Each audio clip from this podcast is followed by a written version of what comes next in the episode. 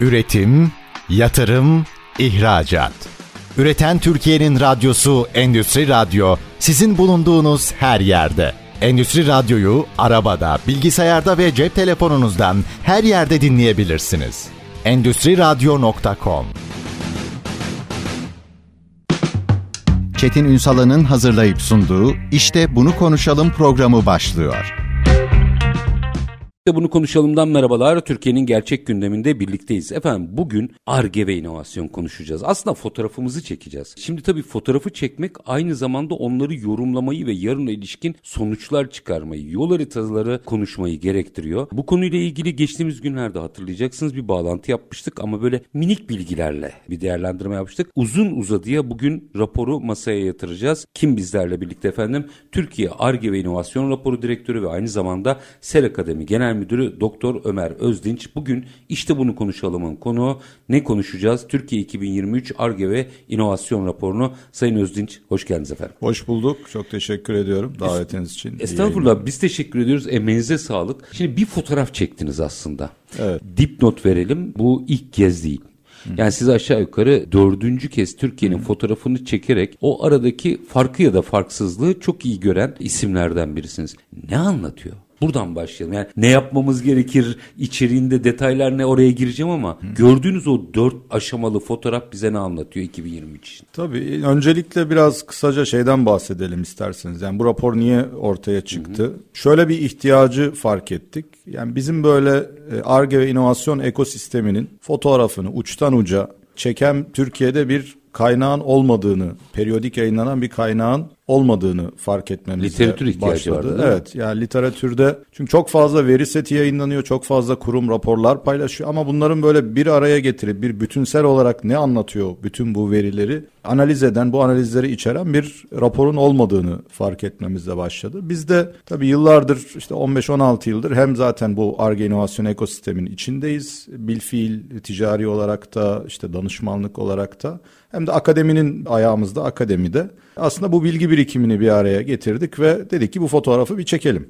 Ve burada sadece ulusal verileri değil, uluslararası verileri de analiz edelim, karşılaştıralım. Bir de şuna önem verdik. Biz yani sadece bugünün fotoğrafını değil, geçmişte neydi, iyileşiyor muyuz, kötüye mi gidiyoruz? Çünkü hani fotoğraf dediğiniz biliyorsunuz anlık bir sahne aktarır. Önlü arkasına da bakmak lazım. Evet, ama trendi de analiz etmek lazım. Yani iyiye mi gidiyoruz, kötüye mi gidiyoruz, yerimizde mi sayıyoruz? Sinematografik bakacağız diyorsunuz yani önceki kare sonraki kare. Tabii önceki bütün kareleri birlikte ele alalım istedik. Diğer ülkeler ne durumdalar, onlar ne yaparken biz neler yaptık ve bunun sonucunda da biz çerçeve geliştirdik. Dedik ki biz Ar-Ge ve inovasyonu 4 temel boyutta ele alalım. Bir tanesi Ar-Ge girdileri, bir tanesine de biz Ar-Ge çıktılı faaliyetleri dedik. Burada biraz daha teşviklerle ilgili Ar-Ge projeleri sayısı neler yapılıyor bu ülkede buna odaklanmaya çalıştık. Üçüncüsü Ar-Ge çıktıları neler olmuş? Yani biz Ar-Ge girdileri dediğimizde 2 temel girdi var. İnsan kaynakları ve Ar-Ge harcamaları. Ar-Ge çıktıları dediğimizde de genelde dünyada şuna bakılıyor. Patent sayıları, yayınlar, katma değerli ihracat, yüksek teknoloji ihracatı gibi değerler. Aynı zamanda cirolara da baktık, karlılığa da baktık. Bunu da Ar-Ge çıktılarının kapsamında değerlendirmeye çalıştık. Açık bırakmadan yani bütün nerede ne varsa aslında koyalım ortaya. Aynen öyle. Yani SGK'nın verisinden tutun. Bir de bütün verilere bir arada baktığınızda, şimdi bazı verilere tek başına baktığınızda yanıltıcı olabiliyor. Tam anlayamıyorsunuz. Ama farklı açılardan baktığınızda burada aslında bir manipülatif bir durumda kalmıyor. Tamamen çünkü birbirini bütünlüyor, birbiriyle beraber okuyorsunuz, yorumluyorsunuz. Bu da Ar-Ge çıktıları 3. boyuttu. Tabii isterdik ki daha detaylı ele alalım. Çünkü bazen mesela rakamlara yansımamış Türkiye'de gelişmeler oluyor ama bunları sonuçta mecburen kayıt altına ne alınabiliyorsa onun üzerinden bakmaya çalıştık. Envanter dışı işler de var. Tabii var. İşte mesela az önce hani yayının önce biraz konuştuk. Hani bazı firmalar yaptıkları Ar-Ge çalışma, inovasyon çalışma kayıt altına almıyorlar. Onlar ticari faaliyetlerini yürütmek için çalışıyorlar. Şimdi bunlar hiçbirisi kayıt altına girmiyor. Hatta onu Ar-Ge olarak tanımlamıyor bile. Tabii yani. İşimin gereği bir sorun vardı çözdüm diyor. Evet aynı şekilde. Bir de yapısal 4. boyut olarak da yapısal koşulları belirledik. Yani Türkiye'de Ar-Ge inovasyon ekosisteminin yapısında bir değişiklik oluyor mu? Onu analiz etmeye çalıştık. Onu da biraz hangi mevzuatlarda değişiklik oldu? Hangi programlarda değişiklik oldu? İşte kamunun bu konuda farklı düzenlemeleri oldu mu? Dünyada yapısal olarak bizi analiz eden bazı raporlar var. Böyle ülkeleri bir arada değerlendiren. Oralarda durumlarımız ne olmuş? Biraz hani Türkiye'deki yapısal değişimi de biraz anlamaya yönelik. Bu şekilde 4 temel boyutlu bir çerçeve geliştirdik. Daha sonra bunu her sene nereye gidiyoruz? Neler iyileşiyor? Nelerde geri kalıyoruz? Nelerde durumumuz pek değişmiyor? Bunu biraz analiz etmeye çalıştık. Tabii şöyle, hani yıldan yıla böyle çok büyük değişimler olmuyor. Bazı parametrelerde evet değişiyor. İşte pandemi oluyor, önemli bazı değişiklikler oluyor. Veya işte pandemi sonrasında işte bir bakıyorsunuz 2021 yılında işte yatırım teşvik belgesi alımı çok artmış. İşte o dönem negatif faizden dolayı çok yoğun bir yatırım niyetini beyan etmiş firmalar. Ama 2022'de mesela bu biraz daha geri gelmiş vesaire gibi. Hani bazı böyle yıllara özgü. Tabii bizde de biliyorsunuz son yıllar çok dalgalı geçti ekonomik anlamda. İşte bazı yıllar hala geçiyor. Hala daha bu süreci devam ediyor. O yüzden son yıllarda biraz böyle bir şey var. 2-3 yıldır böyle yıllık bazı parametrelerde önemli değişiklikler var. Ama toplam olarak bize aslında son yıllarda şöyle bir fotoğraf sürekli önümüze çıkıyor. Mevcut durumumuz bu alanda gelişmiş ülkelerin hala daha epey gerisinde. Yani neyi kastediyoruz burada? Tabii bunu biraz daha açmak lazım. Yani nerede geriyiz, nerede ilerideyiz? Bunu da biraz hani kamuoyunun bilmesi lazım. Çünkü hani ya böyle çok kötüyüz diyenler var, çok iyiyiz diyenler var. Aslında tam böyle değil. Yani o yüzden fotoğraf diyorum. Fotoğraf çünkü yoruma açık değildir. Dank diye görürsünüz. Evet. Yani burada şunu görüyoruz. Şimdi biz teknoloji seviyelerini dörde ayırıyoruz. İşte düşük teknoloji, orta düşük teknoloji, orta yüksek teknoloji ve yüksek teknoloji. Şimdi 4 tane teknoloji seviyesi var elimizde. Bu imalat sektörünü bizim bölümlediğimiz, kategorize etme şeklimiz. Bir de bunun dışında bilgi yoğun sektörler. Mesela yazılım sektörü bilgi ve iletişim sektöründe geçiyor. Bir de böyle bir sektör var elimizde. Şimdi biz şunu analiz etmeye çalışıyoruz. Burada yüksek teknolojiye, orta yüksek teknolojiye doğru bir kayma var mı? Türkiye'de bilgi teknolojisine dönük, yani yazılım sektörüne dönük bir kayma var mı? Çünkü orası da katma değerli bir sektör. Biraz bunu analiz etmeye çalışıyoruz. Nasıl vaziyet? Vaziyet şu, yani son yıllarda özellikle biraz dünyanın da konjonktürel yapısından kaynaklı olarak bir. İkincisi bizim uzun zamandır, yani 100 yılı aşkın bir gündemimiz var. Yani biz işte Avrupa'yı, Batı'yı geriden takip ediyoruz. Bizim yetişmemiz lazım. Bu gündem sürekli sıcak bir gündem olarak devam ediyor. Tabii bu her gelen bu konuda bir şeyler, ufak tefek bir şeyler yapmaya çalışıyor. Dolayısıyla başta biz düşük teknolojiden başladık. Orta düşüğe doğru geldik. Orta yükseğe doğru geldik. Ve şöyle görüyoruz. Son yıllarda biz aslında tam böyle yüksek teknoloji ve bilgi yoğun sektöre geçişin eşiğindeyiz. Burada duruyoruz. Yani buraya kadar geldik. Kötü bir yol gelmedik. Biraz uzun sürdü. Yani işte Güney Kore'nin böyle kısa sürmesi gibi değil bizim yolumuz. Ama tabii burada uluslararası konjonktürü de değerlendirmekte fayda var. Yani Güney Kore'ye işte Amerika Birleşik Devletleri'nin rolü, oradaki yatırımlarda işte doğrudan yabancı yatırımların oranı vesaire gibi parametrelere topluca bakmak yani lazım. Kore Savaşı sonrası ikiye bölündükten sonraki oraya gelen destek, öyle teveccüh vesaire hepsini alt alta koymak tabii lazım. Tabii ki yani işte Çin'in mesela işte 80'lerden itibaren politika değişikliği, Batı'nın bu politikaya yaptığı destek vesaire gibi, hani bunların toplu değerlendirdiğinizde bizim yolculuğumuzun diğerlerine nazaran daha uzun sürdüğünü ama hani bizim de oraya doğru yöneldiğimizi anlıyoruz. Tabii buradaki önemli faktör biraz şu aslında. Türkiye'nin son dönemde, yani son 30-40 yıldır, 50 yıldır kentleşen dinamik bir nüfusu var. Yani buradaki aslında demografik yapımızdaki dönüşüm, şehirleşmedeki büyük hareketler,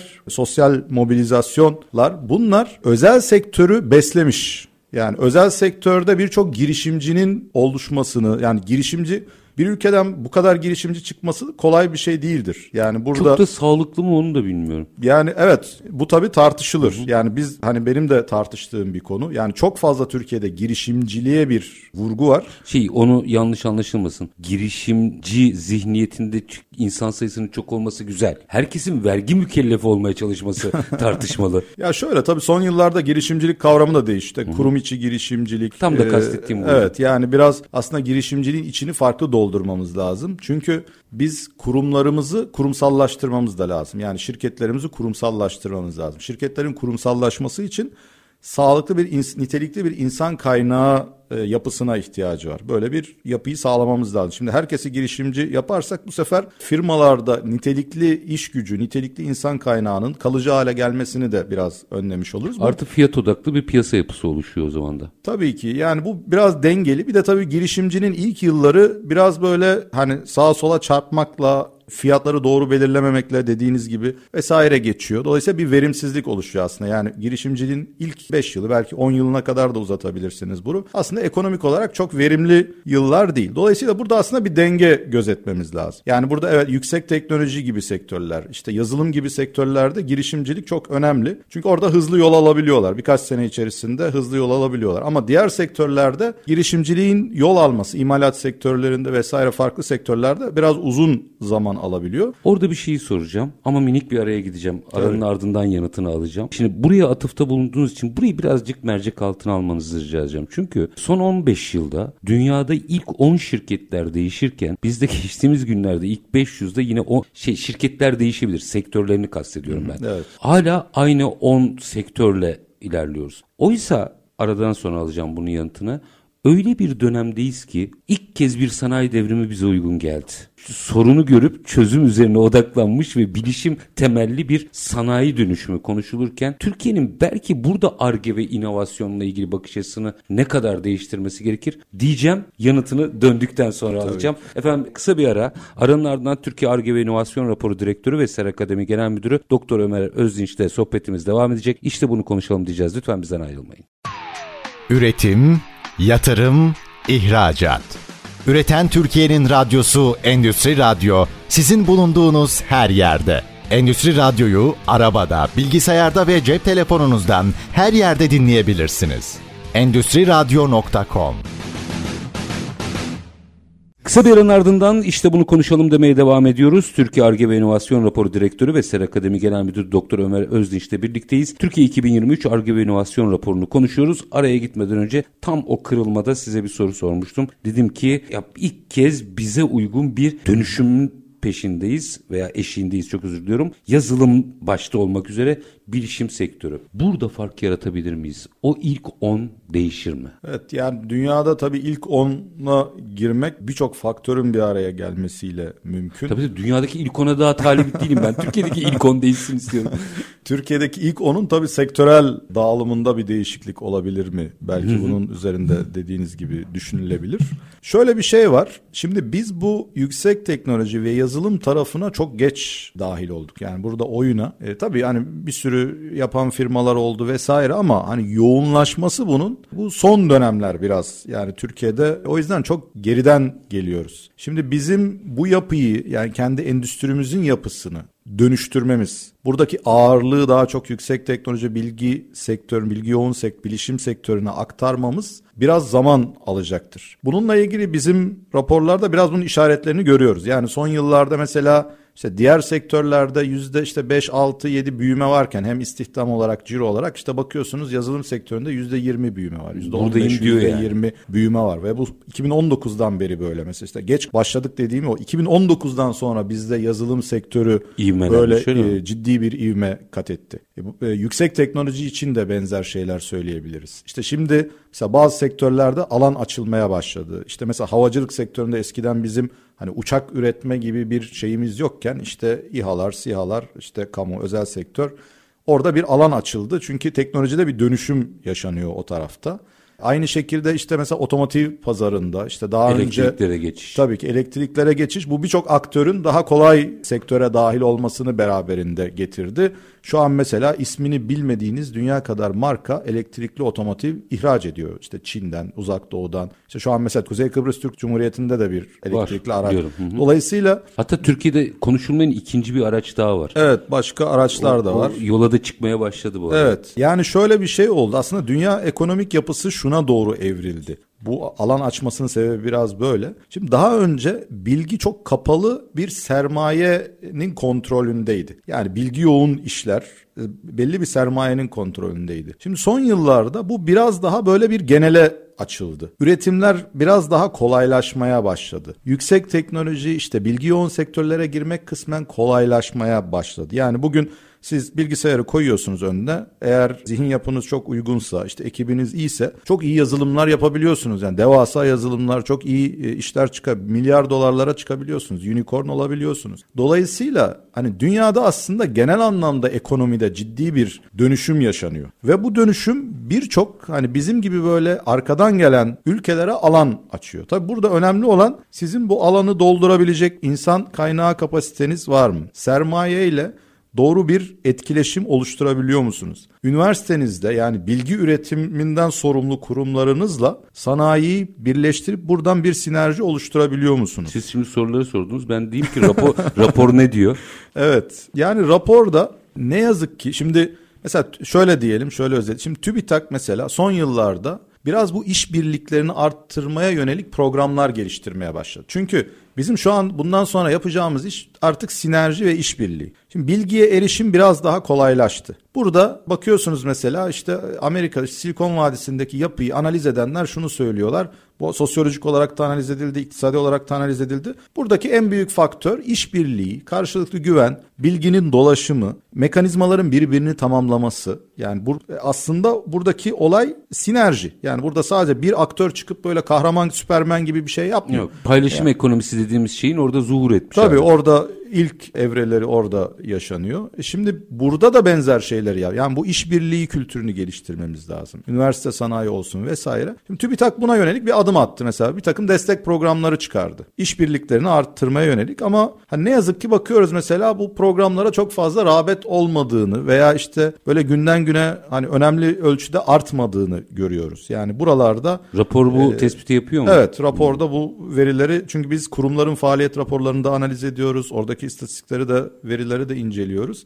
Ne yazık ki bu işbirliği meselesi yani ister sanayi olsun kendi arasında, ister üniversite sanayi olsun, ister kamu üniversite sanayi olsun henüz bu kültüre geçiş yapamadık ne yazık ki. Tabii hani mutlaka istisnalar var, belli örnekler var ama. Ortalama konuşuyoruz. Burada tabii. Çok iyi iş yapanları tenzih ederiz. Şey var, bir bariyer var hocam, bilmiyorum diye bir laf yok. Bilmiyorum raporda bu da çıktı mı? Herkes her şeyi biliyor. Evet yani şöyle. Birlikte öğrenelim yok yani. Evet birlikte evet, aynen öyle. Bu. Yani şöyle tabii hani bilgi yoğun sektörle veya danışmanlık, mentörlük vesaire gibi hizmetlerin henüz kurumsallaşmadığını, yaygınlaşmadığını görüyoruz. Bu zaten hani en önemli problemlerden bir tanesi. Çünkü hani ben bir şey yapacağım ama benim belli bir çekirdek uzmanlaştığım bir alan var. Burada benim tamamlayıcı bilgilere ihtiyacım var hızlı bir şekilde. Şimdi bunlara benim erişebiliyor ve bunları aynı amaca doğru, aynı misyona hizmet edecek şekilde organize etmem lazım. Ne yazık ki bunu hızlıca yapamıyorum. Yani Türkiye'deki henüz ekosistemin yapısı buna evrilmedi. Dolayısıyla orada mesela o işbirliklerinin, işte bu güven ortamının, bu kültürün eksik olduğunu görüyoruz. Ve bu yeni ekonomi döneminde, çağında da aslında en önemlisi bu. Niye? Çünkü artık her şey multidisipliner, çok disiplinli. Yani bir şeyi bilmeniz yetmiyor. Yani artık mesela bu telefonu üretmeniz için insan psikolojisinden de anlamanız lazım. Doğru. Elektronikten anlamanız lazım, yazılımdan anlamanız lazım, mekanikten anlamanız lazım, kimyadan anlamanız lazım. Birçok yapay zeka, matematik vesaire birçok alana hükmedebiliyor olmanız lazım. Ki eski sistemi yenen teknoloji değil bir el hareketi oldu. Tabii. Sosyal psikoloji. Tabii sosyal yani aslında dönüşümler sosyal alanda gerçekleşiyor.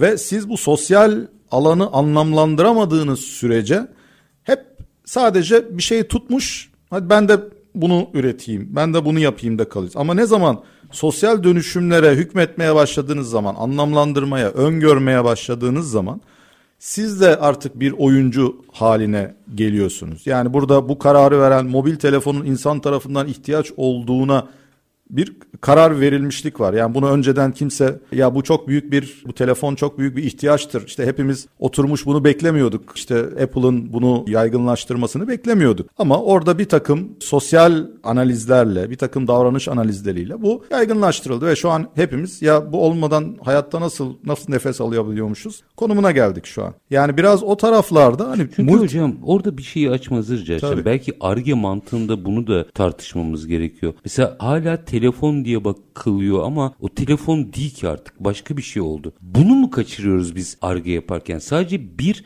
ürün mü geliştirmeye çalışıyoruz? O sırada işte cebinizdeki telefon aynı zamanda cüzdanınız, aynı zamanda işte İstanbul için söyleyeyim İstanbul kartınız, bilmem ne, her şeyiniz yani ürün olmaktan çıkıyor. Burayı mı kaçırıyoruz biz? Çok güzel bir soru. Bunun hatta işte ürün değil çözüm yani ben kavramıyla biraz böyle bir sloganla şey yapıyorum, onu açıklamaya çalışıyorum. Yani burada mesele aslında ürün olmaktan çıktı. Dolayısıyla olay mühendislerin kontrolünde bir şey olmaktan çıktı. Burada uçtan uca bir çözüm ve bu çözümün içerisinde bu insan veya bu topluluk veya bu müşteri, bu tüketici neyse bunun ihtiyaçları uçtan uca nedir? İşte dediğiniz gibi siz bunu şu an anahtar gibi de kullanıyorsunuz, işte cüzdan gibi de kullanıyorsunuz vesaire kullanıyorsunuz. Şimdi mesela hani bizim TOK'taki mesela güzel şeylerden bir tanesi o. Hani biz bunu bir araba olarak değil, bir işte mobil hareket eden bir mobil cihaz olarak, bir makine olarak. Ki doğru bakış açısı buydu zaten. Evet, yani bu bakış açısı doğru. Dolayısıyla siz orada aslında toplam ürün de diye bir kavram var. Mesela ürün, bir de toplam ürün. Toplam ürün biraz daha aslında yine çözüm, benim söylediğim çözüm mantığında uçtan uca neye ihtiyaç duyuyor? İşte burada sadece tek başına mühendislik yetmiyor. Sadece tek başına Ar-Ge yetmiyor. Burada ciddi bir insan psikolojisi, toplumsal davranış, sosyoloji, dünyada ekonomi nereye gidiyor, nasıl geliyor, insanların beklentilerini, moda kavramları vesaire gibi birçok şey işin içerisine giriyor ve bunları analiz eden bir ekibiniz olması lazım. Bu uzmanlarınız olması lazım. Biz de mesafe kat etmemiz gereken alanlardan tam da bir tanesi bu aslında. Yani disiplinleri birbiriyle konuşturmamız lazım. Şu an hala daha bizde ne yazık ki tabii istisnalar var dediğim gibi, disiplinler birbirinden uzak. Yani sosyoloji ayrı bir kulvarda ilerliyor. Mühendislik ayrı bir kulvarda ilerliyor. İşletme bile mühendislikle çok yan yana gelmiyor. Doğru. İktisat ayrı bir kulvarda vesaire. Oysa şimdi siz ürünü ticarileştireceksiniz. Mesela ne diyoruz? En büyük problemimiz şu. Son zamanlarda işte genç bir ekibimiz var, akademisyenlerimiz var vesaire. Teknik olarak olayı çözüyoruz. Şu an boynuzu kemiriyoruz ama yani acayip bir şey var. Dosya var, Ar-Ge çıktısı var. Makale yazılıyor. Ya ben size şöyle bir şey söyleyeyim. Yani hani bazı kritik alanlar haricinde, yani uzaydır, nükleerdir vesaire. Orası özel destekleniyor. Türkiye'de yani şu an üretemeyeceğiniz ürün çok nadirdir. Ürettiremeyeceği. Yani Türkiye o insan kaynakları kapasitesine, o know-how kapasitesine ulaştı. Yani şu an Türkiye'de birçok şey yapabilirsiniz. Yani bunu tabii biz dediğim gibi geçmiş yıllara borçluyuz. Hep üst üste bir şeyler konmuş. 60'lı 70'li. İşte 60 yılında DPT, TÜBİTAK kurulmuş. İşte sonra büyük otomotiv fabrikaları, yatırımları gelmiş. Hatta onlar bir yan sanayi. Uçak üretmişiz. Tabii daha öncesinde yani uçak üretmişiz. Aynı. Yani sürekli bir birikim söz konusu. Ve uzun zamandır geliyoruz böyle üst üste koya koya. İşte sonra işte 80'ler 90'lar göç dönemi, işte girişimcilerin yoğunlaşması, sayısının artması, ihracat, yurt dışıyla tanışma vesaire. Hani bunlar böyle her geçen yıl böyle üst üste bir şeyler koymuşuz. Ve bugünkü aşamaya gelmişiz. Şimdi bugün aşama dediğim gibi bu bilgimiz var. Her şeyi üretebilir miyiz? Üretebiliriz. Daha ucuza üretebilir miyiz? Daha ucuza da üretebiliriz. Aman hocam onu demeyin. Yani şimdi bir araya gideyim, tam buraya at için. Çünkü Ar-Ge ve inovasyonu tam buradan konuşmamız gerekiyor. Çok önemli bir şeye vurgu yaptınız ki raporda da buralara atıf var. Türkiye'de üretilmeyecek ürün yok. Türkiye'nin problemi üretmek değil, para kazanmak. Para kazanamıyoruz biz hocam. Yani dünyada ilk defa bir şey üretsek, mecazen öyle söyleyeyim, onda bile fiyat odaklı bakıyoruz meseleye. Orada biraz mantaliteyi, Ar-Ge ve inovasyonu doğru tanımlayarak açmanızı rica edeceğim. Hatta rapordaki saptamalarınızı da paylaşarak. Çünkü önemli bir ifade kullandınız. İçini boşaltıyoruz. Biraz dolduralım mı? Minik bir araya gideyim. Tabii. Tam da yani yoksa ben Türkiye'deki üretim kabiliyeti müthiş. Şunu gösterin, ürettiğin üretir. Bundan para kazan deyin, işler orada karışıyor. Minik bir ara. Aranın ardından devam edeceğiz. Türkiye Ar-Ge ve İnovasyon Raporu Direktörü ve Ser Akademi Genel Müdürü Dr. Ömer Özdinç'te İşte Bunu Konuşalım diyoruz. Lütfen bizden ayrılmayın. Üretim, yatırım, ihracat. Üreten Türkiye'nin radyosu Endüstri Radyo sizin bulunduğunuz her yerde. Endüstri Radyo'yu arabada, bilgisayarda ve cep telefonunuzdan her yerde dinleyebilirsiniz. Endüstriradyo.com Kısa bir aranın ardından işte bunu konuşalım demeye devam ediyoruz. Türkiye Ar-Ge ve İnovasyon Raporu Direktörü ve Ser Akademi Genel Müdürü Dr. Ömer Özdinç de Türkiye'nin 2023 Ar-Ge ve İnovasyon Raporu'nu aslında oradan yola çıkarak Türkiye'nin fotoğrafını ortaya koyuyoruz. Hocam araya gitmeden önce de söyledim. Daha ucuz üretmeyelim artık. Para kazanamıyoruz hocam. Problem bu. Bir Ar-Ge ve inovasyon mantığıyla ilgili son yıllarda çok konuşuyoruz. Siz fiili olarak aslında reel sektörün içinde de daha büyük şahitlikleriniz vardır. Ne olur oradan da hani rapora ilave oradan da bilgiler aktarın bize. Biz bu kadar konuşup mesela inovasyonu bir pazarlama aracı zannediyoruz. Ar-Ge'yi de bir kimya laboratuvarı zannediyoruz. Niye dolduramıyoruz altını? Sanki buradan mı para kazanamıyoruz? Şöyle, bu aslında az önce bahsettiğimiz biraz bilgi, farklı disiplinlerdeki bilgi birikiminin henüz böyle bir araya gelemeyişi ve aynı amaca hizmet edemeyişinden kaynaklı. Şimdi ne demek istiyorum? Biraz açayım. Lütfen. Şimdi şirketler, şimdi Ar-Ge dediğimiz şey nedir? İşte araştırma, sistematik bir şekilde bilimsel temellere dayalı araştırma yapıyorsunuz ve sonuçta geliştiriyorsunuz. Bir ürün ortaya koyuyorsunuz veya bir şey ortaya koyuyorsunuz. Bu nasıl bir şey? Bu daha mühendislik ağırlıklı bir şey gibi gözüküyor, değil mi? Şimdi inovasyon kavramına gelelim. İnovasyon nedir? İnovasyon da aslında geliştirdiğiniz bir yeniliğin başarıya ulaşmış halidir. Yani başarılı bir şekilde ticarileşmesi ve umduğunuz katma değeri elde ettiğiniz hale biz inovasyon diyoruz. Nihai çıktı yani.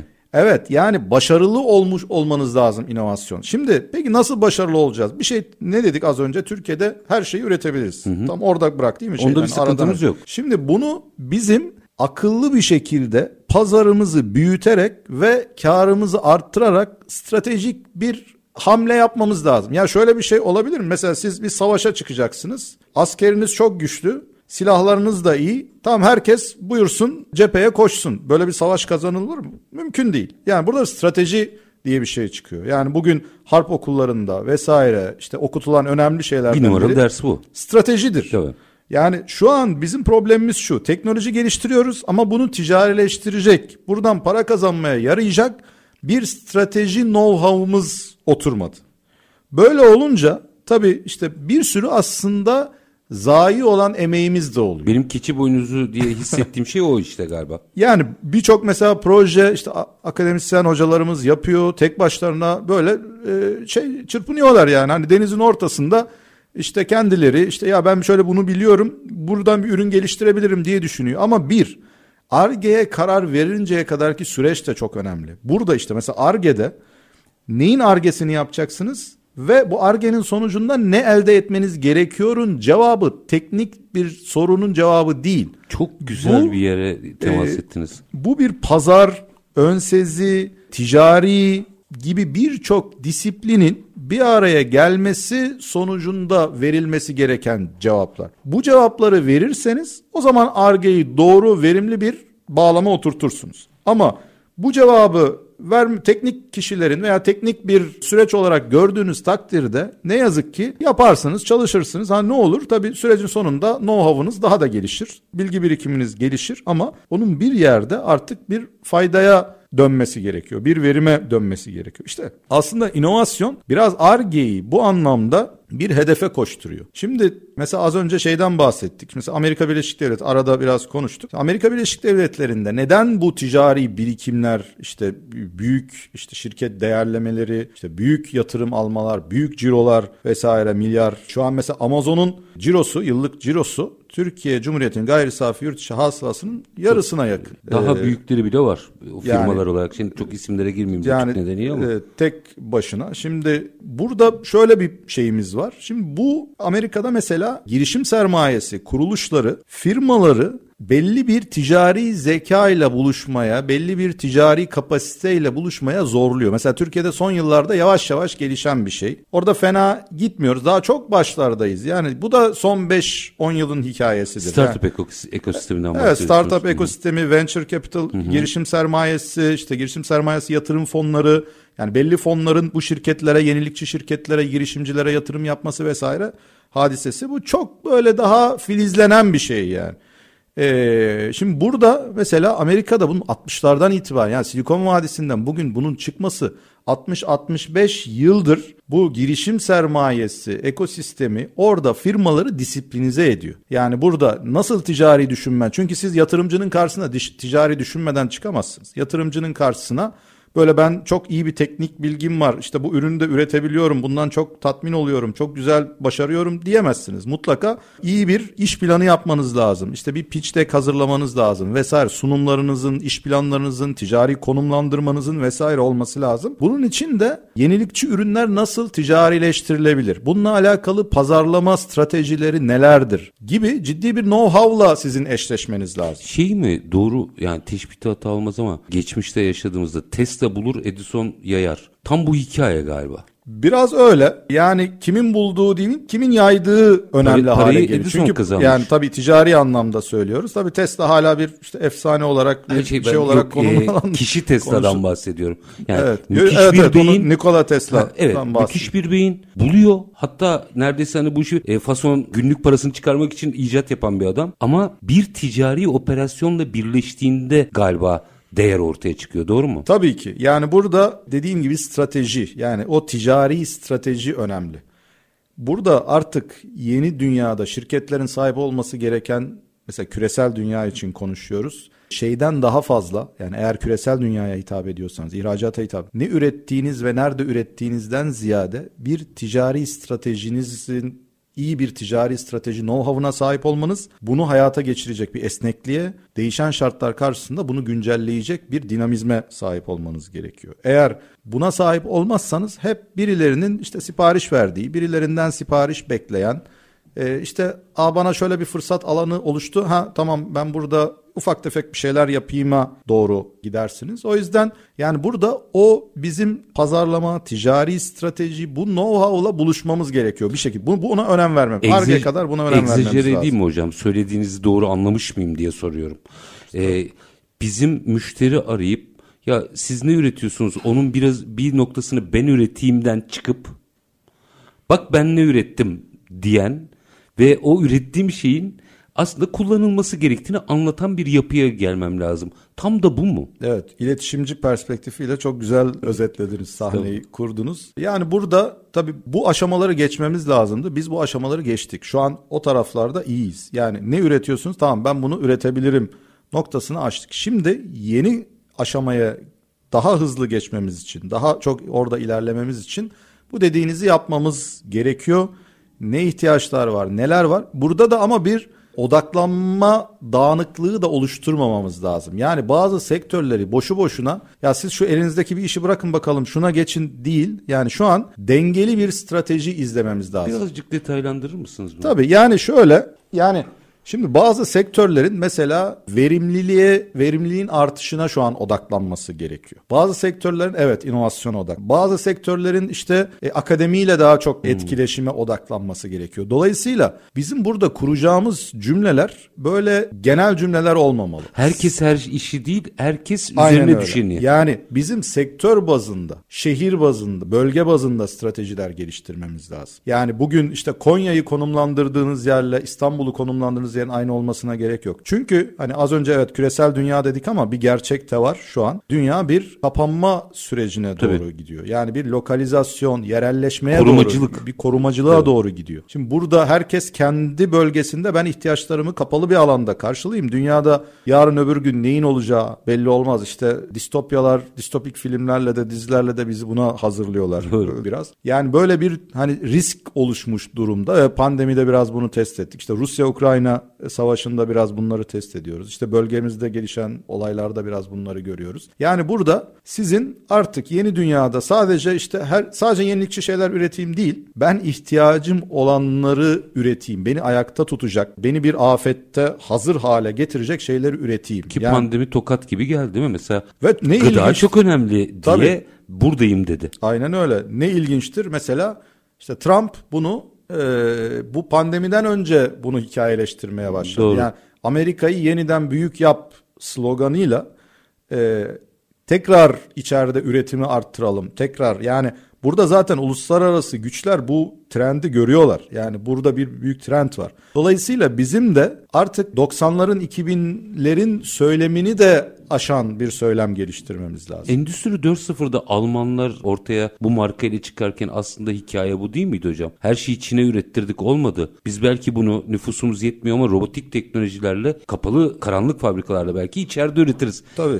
Hikaye bu değil miydi zaten? Evet, yani işçilik maliyetlerimiz arttı. Biz artık işçilik maliyetimizde geriden gelen ülkelerle yarışamayız. Dolayısıyla bir, hem yeniden rekabetçi konuma gidelim makinelaştırarak. İki, hem de teknolojide başkalarını bize bağımlı kılmaya devam edelim. Çünkü şu an dünyada birçok sektör, mesela Türkiye üretim imalat bakımından güçlü bir sektör ama hala daha işte bazı sektörler işte yurt dışı makinalarına bağımlı. Yani yurt dışındaki firmalar biz size işte bu makineleri üretmeyeceğiz, vermeyeceğiz veya bakımını yapmayacağız deseler bazı sektörlerde tıkanmalar yaşanabilir. Şimdi bunun gibi yani Almanya'nın da aslında burada dikkat ettiği şey biraz çevremdeki ya da yeni gelişen piyasaları hala daha bana bağımlı olmaya devam etsin. Yani işte bir makineyle üretiyorsun, bak ben yeni sürümünü çıkardım, bunu da alman gerekiyor. Dolayısıyla benden kopamazsın. Sürekli bu makinelerin taksidini bana ödeyeceksin veya işte finanstan yararlanacaksın vesaire vesaire. Yani burada tabii böyle bir dönemde hani esas gelmek istediğim konu bizim dengeli bir strateji ve bu yeni gerçekliğe uygun bir strateji geliştirmemiz lazım. Sadece işte Ar-Ge teknik bakımdan işte mesela geçen programda da bazı şeyleri paylaştık. Biz hani birçok parametrede işte son yıllardaki gelişimde, artışta OECD'de birinciyiz, ikinciyiz, üçüncüyüz. Yani Ar-Ge insan kaynağı sayısının artmasında şu an 400.000'e yaklaştık toplam insan. Özel sektör yüksek öğretimi geçti. İşte 170.000 civarında, bir 90.000 civarında rakamlarla. Yani burada bu artışlar,